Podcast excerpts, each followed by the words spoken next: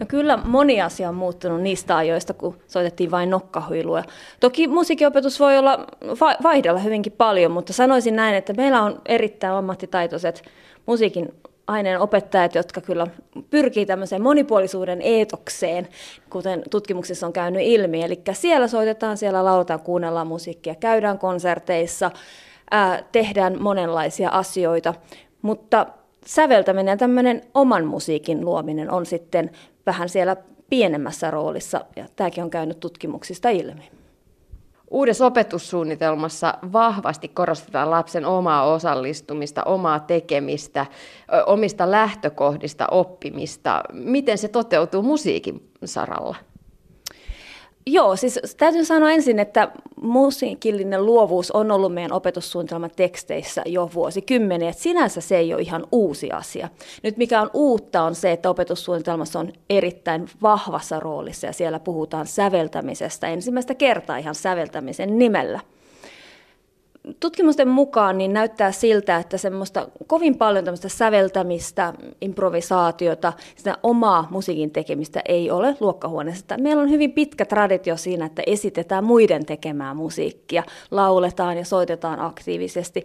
Että vielä voisi vähän enemmänkin olla sitä, että improvisoitaisiin, tehtäisiin sävellysmaalauksia, tehtäisiin omia lauluja, mitä se sitten onkaan ja missä muodossa ja minkä ikäisten kanssa sehän vaihtelee. Mutta vielä tällä hetkellä sitä ei ihan hirveästi ja systemaattisesti ole meidän kouluissa. Yksi oma tuttu musiikinopettajani sanoi, että paljon voisi tehdä, mutta järjestyksen pitoon ja kurinpitoon, sellaiseen yleiseen hälinän poistoon menee opettajalta vähän liian suuri aika tänä päivänä siellä koululuokassa. Mitä sä ajattelet, Heidi Partti, tästä kommentista?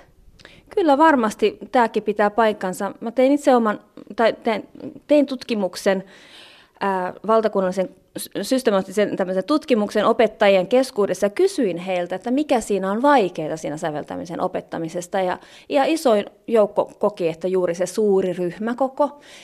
Ja siinähän voi olla myös taustalla sellainen ajatus, että me ollaan totuttu ajattelemaan säveltämistä tämmöisenä yksinäisen neron puuhana, joka vaatii myös paljon aikaa ja tämmöistä niin kuin harjaantumista musiikillista, jopa jonkunlaista erityislahjakkuutta. Ja sitten se ajatus siitä, että sitä tehtäisikin koululuokassa ja isossa ryhmässä, voi olla vieras. Ja myös se, että opettajille ei välttämättä itsellään ole kokemusta siitä, että miten se sitten voisi tapahtua.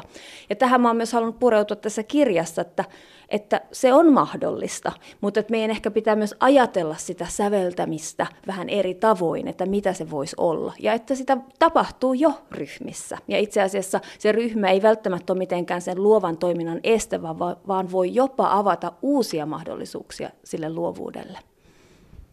Tässä muutama vuosi sitten Teosto vei Biisipumppu-kokeilussa säveltämistä kouluihin. Kouluissa kiersi säveltäjä-tuottaja pareja ja auttoivat sitten opettajia siinä hommassa ja toivat uudenlaisia ajatuksia. Millaisia kokemuksia Biisipumppu toi? Pääosin tosi hyviä, rohkaisevia.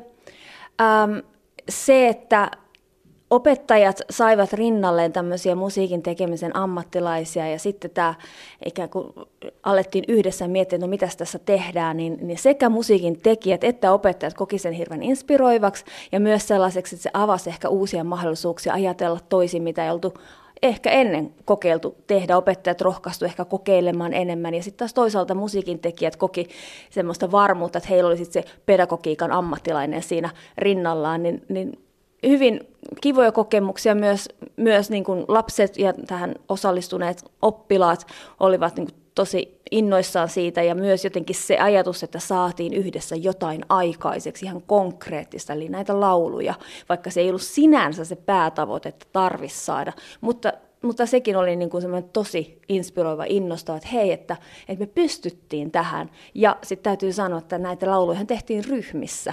Eli just esimerkki siitä, että se on mahdollista, kun vaan siihen löytyy ne oikeat ehkä tekemisen tavat. Ja tietenkin aikaahan se myös vaatii.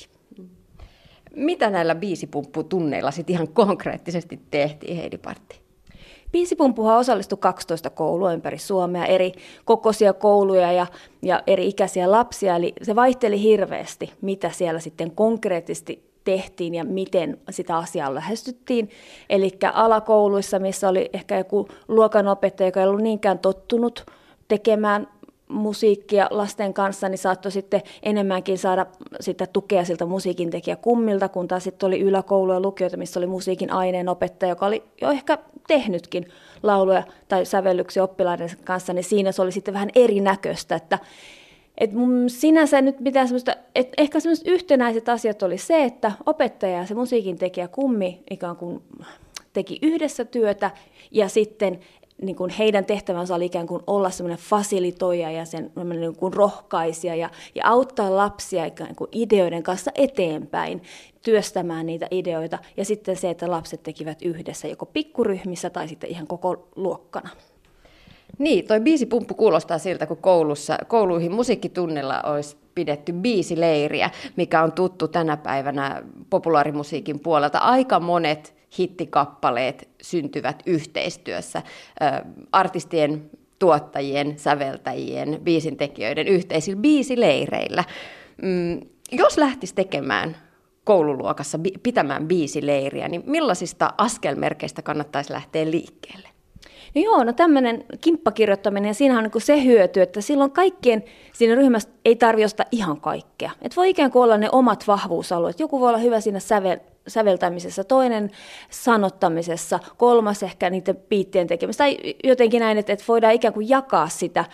Ja se mun mielestä antaa koululle siinä mielessä kivoja mahdollisuuksia, että niin kuin tunnistaa myös ne oppilaiden vahvuudet ja ikään kuin myös sillä tavalla, että se ei olekaan este, että me ollaan erilaisia, että meillä on erilaista osaamista, vaan että siinä opettaja voisi olla myös tärkeässä roolissa niin kuin auttamaan lapsia ja nuoria ikään kuin tukeutumaan toinen toistensa asiantuntijuuteen ja niihin vahvuusaloihin. Ja myös niin kuin löytämään ne omat vahvuusalueensa ja hyväksymään se, että kaikessa ei tarvitse aina olla hyvä, mutta silti voidaan yhdessä saada aikaan jotain suurempaa kuin mitä kukaan yksin ehkä pystyisi. Mitkä on ne konkreettiset stepit, mistä biisiä lähdetään tekemään? No kyllä varmaan biisiä voi lähteä ihan mistä suunnasta tahansa, että jos ei keksin muuta, niin voidaan vaikka lähteä, että vaikka tehtäisiin uudet laulun sanat tuttuun lastenlauluun tai sävelletään vaikka hämähämähäkkiin kertosäkeistö esimerkiksi, mutta tokihan voi lähteä ihan mistä vaan, että enemmän se on ehkä sellaisesta, että arjessa se myös opettaja voisi niin kuin olla tarkkana siitä, että missä ne on ne lapsen luovuuden, että tavallaan tarttua niihin luoviin ideoihin. Jos lapsi vaikka lauleskelee jotain laulua, että hei, että kuulostaa hyvältä, että kirjoitetaanko se ylös, tehdäänkö tästä biisi. Enemmänkin mun mielestä siinä on kyse siitä, että raivataan arjessa tilaa luovuudelle kuin että välttämättä nyt yritetään keksiä joku yksi metodi, että millä tässä nyt lähdetään säveltämään. Mutta pystyykö tällaiseen projektiin oikeasti ihan kaikki osallistumaan? Niin kuin sä äsken sanoit, niin säveltämisestä puhutaan usein sellaisena erityislahjakkuutena ja hieman niin mystisenä jossain tuolla aivojen takalohkossa tapahtuvana erityislahjakkaiden ihmisten toimintana. Niin, no tämähän on sellainen hauska, jännä käsitys musiikissa, että meillähän on itsestään selvää, että heti kun lapsi osaa vähän kirjoittaa sanoja ja osaa lukea, niin se alkaa kirjoittaa jo ensimmäisiä aineita koulussa, että minun perheeni viikonloppu, tai piirtämään omia kuvia, maalaamaan omia kuvia kuvistunnilla. Mutta jotenkin musiikissa me ollaan jostain syystä vähän jämähdetty siihen, että eihän nyt, että kyllä nyt ensin pitää osata soittaa soitinta ja osata musiikin teorian alkeet nyt vähintäänkin, ja sitten ehkä joskus voit tehdä itse jotain omaa, että kyllä mä nyt vähän kyseenalaistaisin tämmöistä ajattelua, että miksei kaikki osaisi säveltää. Niin, sä kysyt tässä kirjassa Säveltäjyyden jäljillä, joka nyt on julkaistu, että kuka saa säveltää? Niin, toki nythän ehkä me lähdetään siinä kirjassakin siitä, että voisiko tätä myös ajatella semmoisena, niin kuin luovuustutkijat puhuvat tämmöistä pienen ällän ja ison ällän luovuudesta. Että on toki tämmöisiä niin kuin isoja ihmisjoukkoja ja niin kuin koskettavia teoksia tai niin kuin todella luovia ideoita, jotka muuttaa koko maailman kaikkeuden. Vähän niin kuin tämmöistä ison ällän luovuutta. Mutta se, että on niin kuin tämmöistä pienen ällän luovuutta, mikä on kaikkien ulottuvilla, että jokainen osaa ilmaista itseään luovasti ja jokaisella on luovia ideoita. Siihen ehkä joskus tarvitaan sen opettajan apua ikään kuin tuomaan niitä esiin tai kehittämään niitä, kehittelemään, jakamaan niitä muiden kanssa, mutta kyllä mä nyt lähtisin siitä, että jokaisella ihmisellä on myös musiikillisia luovia ideoita. Niin, kyllähän siis kuvaamataidon tunnilla jokainen saa tehdä sen oman piirustuksensa, vaikka se ei ole Van Goghia. Miksei sitten musiikin tunnilla saisi säveltää sen oman pienen, ehkä riitasoituisenkin kappaleen, joka ei ole Sibeliusta, mutta se on oma tekemä. Ja onhan se Sibeliuskin jostain aloittanut. että onhan siinä myös niin kuin se, että myös vähän kyseenalaistaa sellaista lahjakkuusajatusta, että on aina jotenkin synnynnäisesti oltava lahjakas, jotta sitten yhtäkkiä kun olisi syntynyt tähän maailmankaikkeuteen ja osaisi kaiken heti. Että aloitetaan jostain ja opetellaan myös siellä koulussa kehittelemään niitä ideoita. Että aloitetaan vaikka ihan pienestä ja sitten katsotaan, että hei, miten pitkälle tätä voi viedä. Ja ei kaikista tarvitse tietenkään tulla ammattisäveltäjiä, mutta kaikki voi jollain tavalla kontribuoida kulttuuriin. Niin, ja kyllähän niissä onnistumisen iloja ja elämyksiä siitä, kun on itse saanut tehtyä jotain valmiiksi. Mutta eikö tänä päivänä musiikkikasvatuksessa puhuta myös siitä, että musikaalisuuttaan voi kehittää? Se ei ole mikään välttämättä synnynnäinen ominaisuus pelkästään. Kyllä, että kyllä se enemmän, ja ollaan katsottu vähän uusin silmin myös näitä meidän neromyyttejä, että ei se ehkä nyt ihan niin itsestään selvästi ole mennyt, että olisi pelkällä lahjakkuudella kukaan tässä maailmassa, niin kuin nämä suuretkaan vaikka säveltäjämestarit menneet, että kyllä siellä on paljon treeniä takana, monta eri versiota teoksista ja yhteistyötä ja on ollut sitä niin kuin altistumista musiikille ja musiikkikasvatukselle, että toki varmaan lahjakkuuttakin tarvitaan jo, niin kuin jonkun verran, mutta kyllä mä nyt sanoisin, että yleensä kyllä niitä kilometrejä on myös takana siellä ihan kaikilla, minkä tahansa alan osaajalla. No entä sitten nuottikirjoitus? Jos puhutaan säveltämisestä koululuokassa, niin kuinka paljon pitäisi osata nuottikirjoitusta? No ei nyt säveltämiseen varmaan tarvita yhtään nuottikirjoitusta, mutta toki niiden ideoiden tallentaminen on aina mukavaa ja nuottikirjoitus on siinä sitten hyödyllinen yksi väline siihen, mutta meillä on tietenkin teknologia avaa paljon mahdollisuuksia siihen, että hyvin nopeastikin älypuhelimella vaikka voit hyräillä oman ideas talteen ja sitten myöhemmin joko itse tai opettajan avustuksella se voidaan nuotintaa, jotta se voi sitten jakaa kaikille. Mutta sinänsä niin kuin nuotikirjoitus ei ole mun mielestä säveltämisen edellytys, mutta toki ei sitä mitään, sen taidosta ei ole mitään haittaa, että varmasti niin kuin hyvä myös siihen tallentamisvaiheeseen. Löytyykö se muuten sellaisia jotain appeja tai ohjelmia tietokoneeseen, johon voi hyräillä oman melodiansa ja sitten se ohjelma syöttääkin sen nuoteiksi?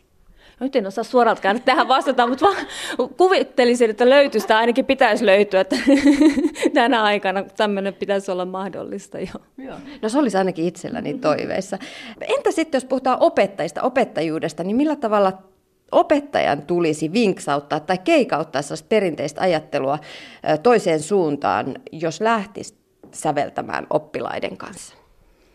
No kyllä mä opettajia haluaisin tietenkin rohkaista kokeilemaan ja aloittamaan jostain ja olla pelkäämättä mokia. Että meillä on kuitenkin, niin kuin mä uskon, että opettajan ammattitaito, varsinkin musiikinainen opettajan ammattitaito tähän kyllä niin kuin antaa myöten, mutta useinhan niin kuin missä tahansa uudessa asiassa on kyse vaan siitä, että lähtee jostain kokeilemaan. Ja semmoinen niin kuin ajatus siitä, että hei, että harjoitellaan oppilaiden kanssa yhdessä. Ettei se opettajankaan tarvitse olla mestari kaikessa, että asioita voi aloittaa jostain ja katsoa, että mihin ne päätyy. Niin ja se ajatus, mikä uudessa opetussuunnitelmassa esimerkiksi on, että jollain tavalla olen ymmärtänyt, että koulun ovet avautuvat ja luokkahuoneen ovet avautuvat myös muille kuin sille yksittäiselle opettajalle, että on siinäkin haastetta päästää sinne myös muiden aineiden opettajia, ehkä koulun ulkopuolelta nimenomaan säveltäjiä tai muita yhteistyökumppaneita sinne omaan luokkaan, mikä aiemmin on ollut ehkä pikemminkin vähän suljettu paikka. Kyllä, ja tämä on mun mielestä niin kuin hirveän innostava tässä uudessa opetussuunnitelmassa, se ajatus siitä, että se oppimisympäristö ei ole vaan siellä koulun niin kuin seinien sisäpuolella, vaan se on koko tämä meidän elinympäristö. Sehän avaa mahdollisuuksia myös katsoa sitä vaikka nyt ajatellaan musiikin oppimista tai vaikka säveltämisen oppimista uusin silmin, että se säveltämisen vaikka ei tarvitse tapahtua vain siellä musiikin tunnilla, vaan hei, että se voi liittyä ihan mihin tahansa. Integroida se äidinkielen tai vieraiden kielten oppimisen historian opiskelu mihin tahansa.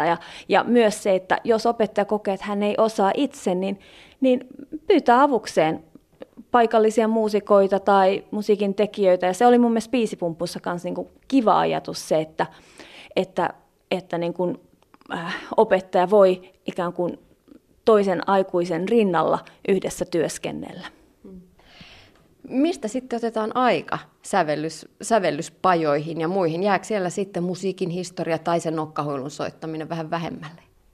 Mun mielestä säveltämistä voisi ajatella enemmänkin sille, että se ei ole joku nyt uusi lisä, mitä pitää keksiä tai jotenkin, että sille pitää nyt raivata tilaa jonkun muun kustannuksella, vaan että mitä jos se olisikin enemmänkin semmoinen lähestymistapa, ehkä jopa uusien asioiden opiskeluun tai niiden rinnalla. Mun mielestä oli hauska yksi tarina tässä kirjassa, minkä mä kerronkin. Yksi musiikin opettaja kertoi, että hän opetti, tai hän on myös luokanopettaja, hän opetti lapsille T-kirjaimen kirjoittamista, että ylhäältä alas ja vasemmalta oikealla. Sitten pieni ääni kuului sieltä luokasta, että opettaja, että eikö me voitaisiin tehdä tästä laulu?